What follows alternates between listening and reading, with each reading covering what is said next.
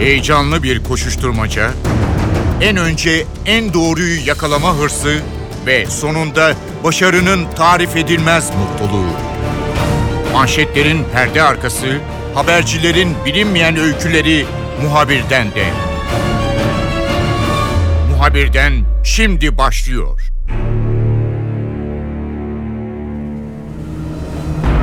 Suriye'deki gelişmeler Türkiye'nin gündeminde olmaya devam ediyor ve devam edecek gibi de görünüyor. Çünkü bu kez İdlib çok önemli ve ciddi bir kriz potansiyeline sahip bölge haline geldi. NTV Diyarbakır temsilcisi Nizamettin Kaplan İdlib'e gitti. Oradaki göçmen ve yerinden edilmiş insanların yaşadığı kampları gezdi. Sınır bölgesindeki birçok noktada incelemelerde bulunduğu notlarını da NTV ekranlarından paylaştı. Nizamettin bu kez bizimle olacak, notlarını paylaşacak. Muhabirden başlıyor, ben Kemal Yurteri.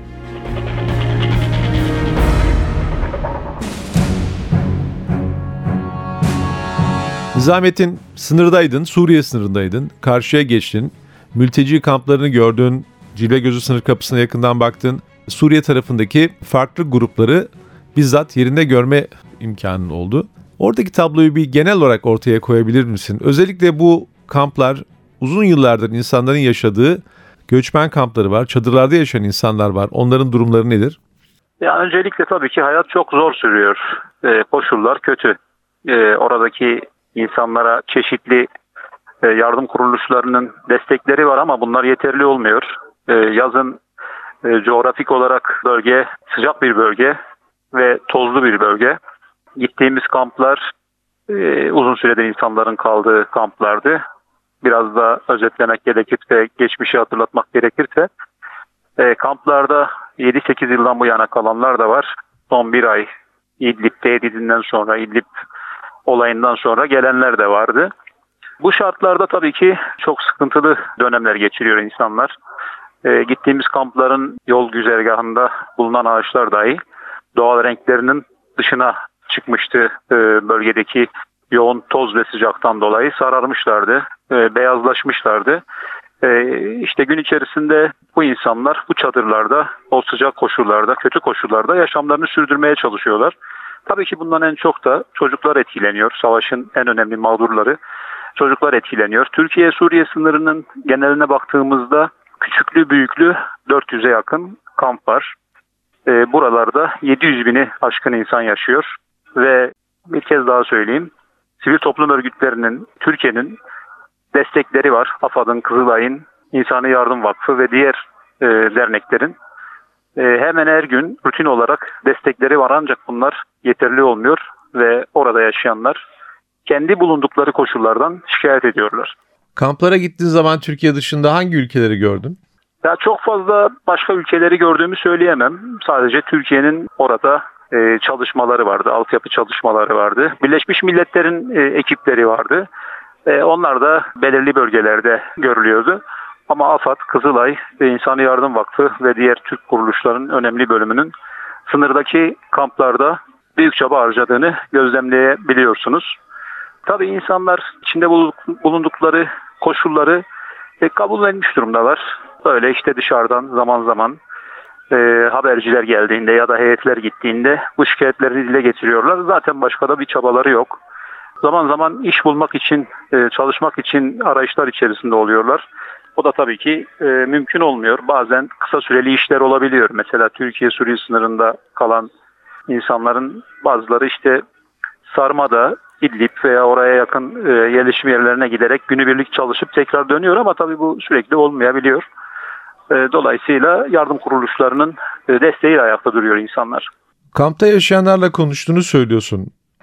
E, onların dile getirdikleri şikayetler nelerdir? Özellikle Suriye'deki bu çatışmalar konusunda veya ülkenin geleceği konusunda hangi düşüncelere sahipler? Onlar daha çok savaşın bir an önce bitmesi ve eski evlerine dönmeyi istiyorlar. En büyük hayalleri bu. E, şikayetlerine gelince Tabii ki altyapı sorunları e, başlıca e, sıkıntılar. Su, e, elektrik gibi temel ihtiyaçlar zaman zaman ciddi sorun olarak karşılarına çıkıyor. Tuvaletler ortak kullanılıyor. Bundan şikayet ediyorlar. yiyecekler konusunda şikayet ediyorlar. Her zaman istedikleri şeyleri bulamıyorlar.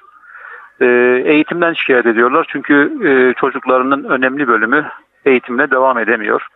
E, orada oluşturulan küçük çaplı eğitim çadırlarında da e, hak ettikleri eğitimi almadıklarını düşünüyorlar. Dolayısıyla bir an önce bu savaş ortamının bitmesini ve evlerine dönmeyi istiyorlar.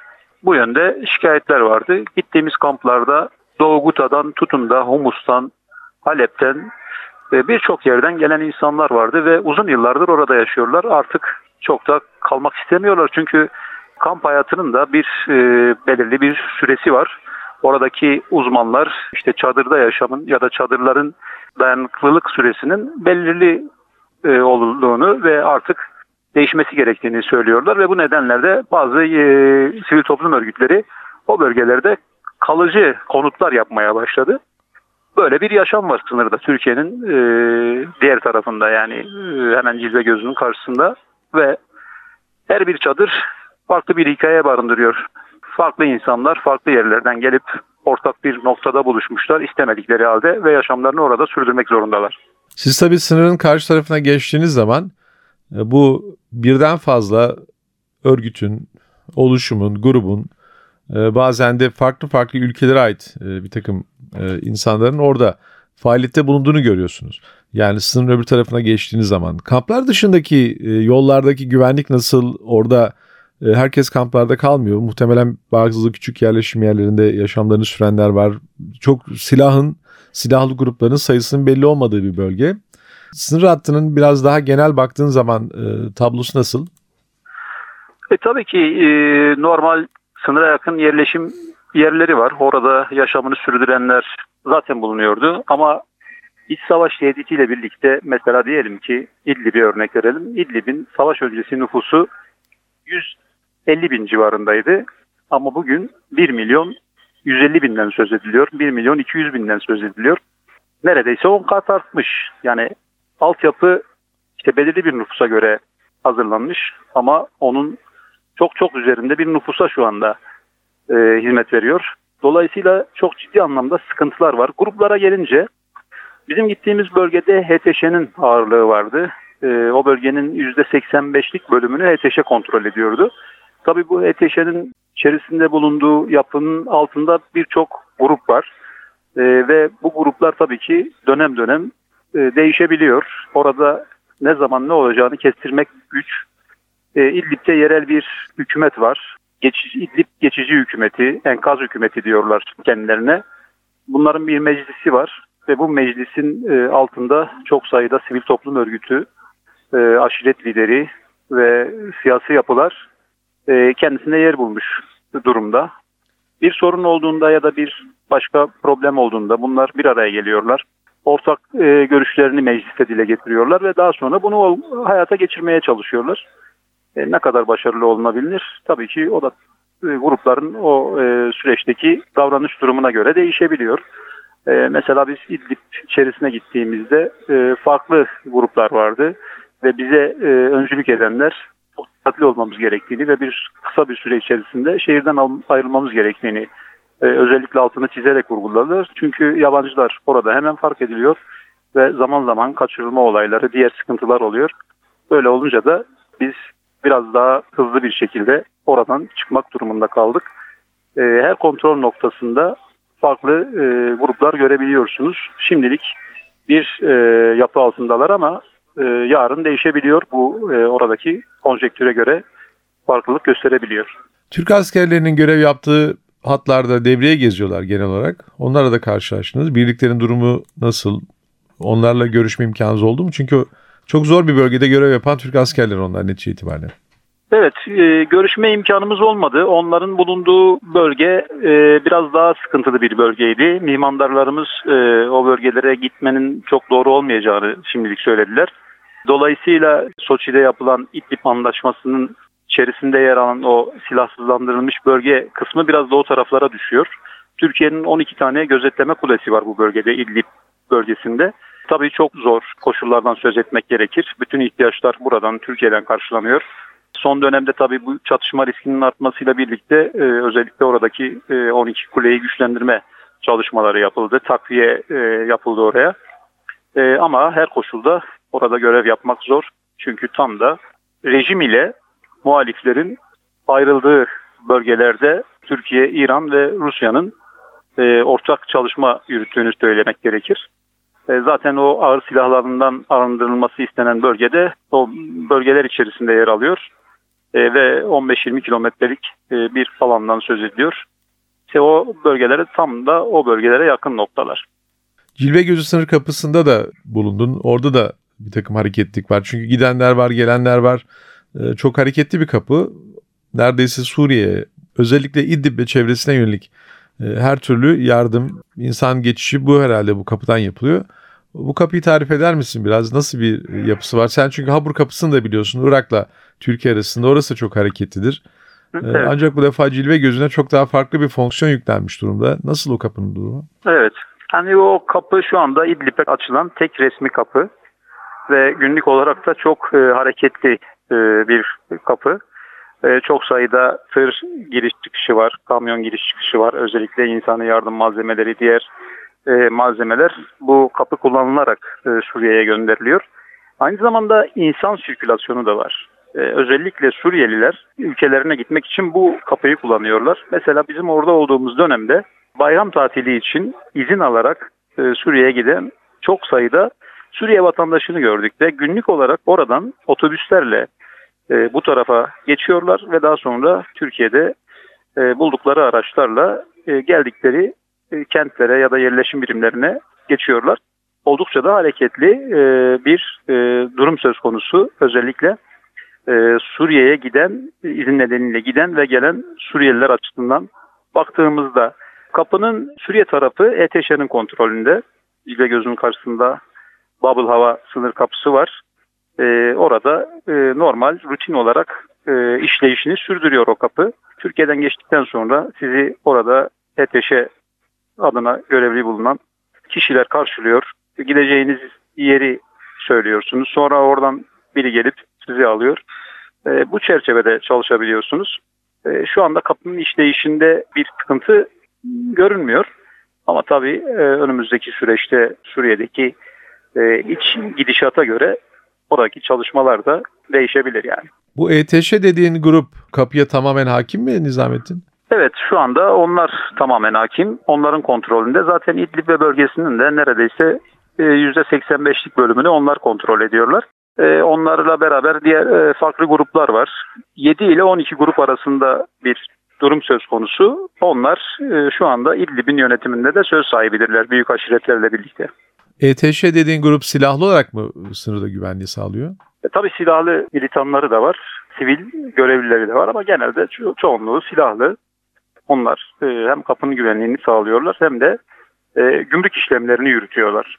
Nizamettin sen bu bölgeye benzer birçok yerde bulundun. Yani özellikle ben Kuzey Irak özelinde söylüyorum. Daha sonra sınırdaki Suriye sınırdaki çatışmaların arttığı dönemlerde son 5 yılda neredeyse bütün e, bu önemli yerlerde vardın. Merak ettiğim bir konu var. Şimdi e, genel olarak e, Türkiye'deki Suriyelilerin ülkelerine böyle turist gibi gidip gelip gelmeleri dikkat çekiyor. Yani insanlar bu kadar rahat gidebiliyorlarsa veya e, tatil için gidebiliyorlarsa, bayram için gidebiliyorlarsa ha, niye orada kalmıyorlar veya niye orada hayatlarını sürdürmüyorlar gibi bir soruyu e, gündeme getiriyorlar. Bu haksız bir soru da olabilir. Yani burada bir şekilde yaşamlarını sürdürüyorlar, oraya gidiyorlar, daha sonra geri geliyorlar. Ama oradaki insanların barınmaları sence mümkün mü gerçekten gidenlerin yoksa ancak böyle e, kısa süreli mi durabilirler? Haksızlık mı yapılıyor? Yoksa gerçekten de Suriyeliler kendi ülkelerinde gidip orada bir şey yapabilecek, barınabilecekleri halde e, mütemadiyen Türkiye'de durmaya devam mı ediyorlar? Senin e, yani, değerlendirmen nedir? Oradaki çatışma evet. koşullarını da tabii göz önüne almak lazım. Evet. Yani açıkçasını söylemek gerekirse orada yaşam koşulları var. Çünkü orada yaşayan insanlar var. Yani İdlib ve çevresinde 4 milyon 200 bin insanın yaşadığını bizzat bize oradaki yetkililer söyledi. Meclis başkanı ve diğer yetkililer söyledi. Ama şartlar Türkiye ile aynı mı? Orası tartışılır. Yani yaşam koşulları Türkiye ile kıyaslandığında çok çok geride.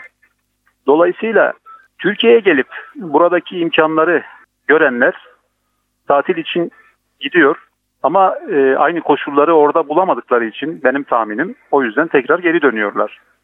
o koşullar yani Türkiye'de bulundukları ortam ve bulundukları koşullar Suriye'de yok.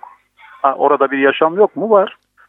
Ama e, Türkiye ile kıyaslanamaz. Dolayısıyla bunlar da muhtemelen tercihlerini Türkiye'den yana kullanıyorlar. Evet bayramlarda gidiyorlar kısa süreli ya da uzun süreli e, oradaki yakınlarıyla bir araya geliyorlar. Belki eski evlerini ziyaret ediyorlar, görüyorlar. Sonra tekrar Türkiye'ye dönüyorlar. E, böyle de tabii bir açma söz konusu. Türkiye'de de yüksek sesle zaman zaman dillendirilen bir soru. Madem tatile gidecek kadar güvenli bir yerse Suriye neden gidip orada yaşamıyorlar? Ama dediğim gibi böyle e, bir durum da söz konusu. Oradaki yaşam koşulları Suriyeliler açısından Türkiye'ninkinden daha iyi değil. Oradaki e, güvenlik koşullarının değişkenliği nedir? Yine bu Suriyelilere bakıp bu insanlar tabii Türkiye'ye keyiflerinden gelmediler. Haklarını da çok fazla yememek lazım. Evet. Buna karşılık da hakikaten orada gidip de barınabileceklerse veya bir şekilde yaşamlarını sürdüreceklerse e, Türkiye'de durmaları da belki eleştiri konusu olabilir. Ama değişen bir güvenlik ortamı da var. Yani orada hiç kimse benim görebildiğim kadarıyla veya senin anlattığın kadarıyla bir insana çocuğunun ailesinin güvenceliğini güvenliğini uzun süre e, garanti edemez gibi gözüküyor. Evet yani şimdi orada güvenlik sorunu var ve bu e, güvenlik sorunu süreç içerisinde değişebiliyor. E, şimdi mesela orası ETŞ'nin kontrolünde ama yarın gruplar kendi içerisinde çatışmaya başlarsa farklı bölgelerin güvenlik kontrolü farklı gruplara geçebilir. Orada da yaşamın biçimi de değişebilir. Mesela e, son olarak rejim ve Rusya'nın İdlib operasyonu gündeme geldiğinde mesela o güvenli bölgelerde de yaşayan birçok insan göç etti. Bir bölümü Türkiye sınırına doğru geldi. Bir bölümü de Afrin tarafına yöneldi. Dolayısıyla günlük ya da işte haftalık ya da aylık olarak güvenlik sorunu orada değişebiliyor. Ee, ve o koşulları gören, o koşulları daha önce yaşayan insanlar e, güven duymuyorlar ve güven duymadıkları için de sanırım şimdilik orada kalıcı olmayı düşünmüyorlar. Benim tahminim bu.